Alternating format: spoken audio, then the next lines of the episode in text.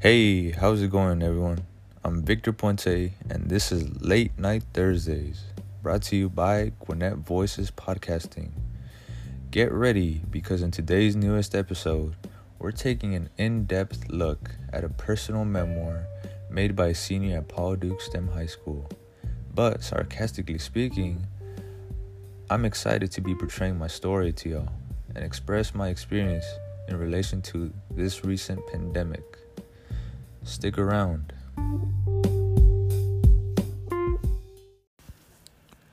The year was 2020, during my high school junior year.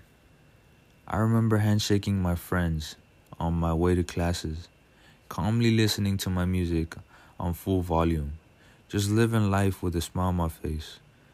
I am always feeling ready to get the day going since I would be socializing in my classes, talking with my teachers, and making a bunch of new friends while doing the things I loved. One morning, I heard the principal on the intercom vividly saying, Due to a recent outbreak of the coronavirus in Gwinnett County, we will be closing our school for the rest of this month to maintain safety and stop it from spreading. In my mind, I felt relieved since it would mean I could stay home all day playing video games in my room for the rest of the month. However, as the days went on, I started getting bored very quickly. I felt like going back to school and socializing with my friends.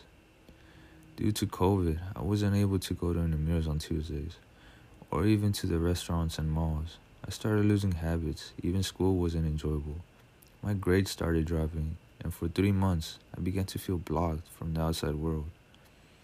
It was getting harder for me to do my schoolwork, but I managed to get my grades up and moved to the summer break.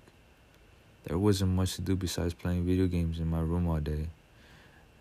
I wasn't trying to do schoolwork during the break, yet I couldn't wait to get back to school and have at least something to do with people or just be around other students rather than staying in my house.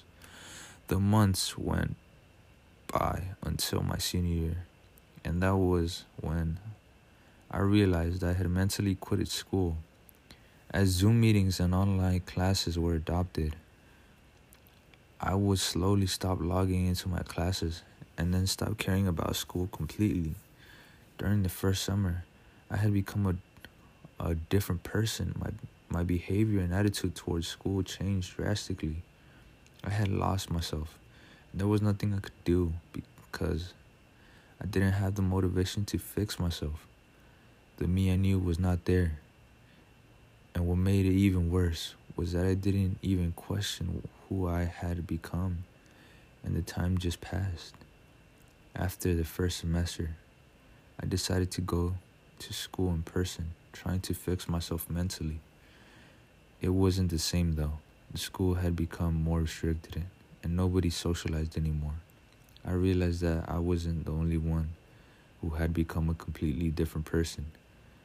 Though nobody knew, I was internally fighting myself to change back into my junior self year.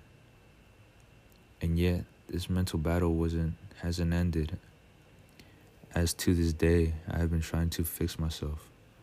Ultimately, I would have never thought that a practically minuscule virus would have such an enormous impact on my life to the point where I would even forget who I was and completely change my self image.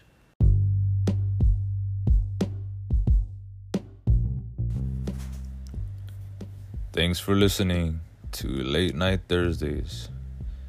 I'm your host, Victor Puente. Hope y'all enjoyed listening to my memoir, and remember, stay safe out there. Well, that's all for this episode. See y'all next time.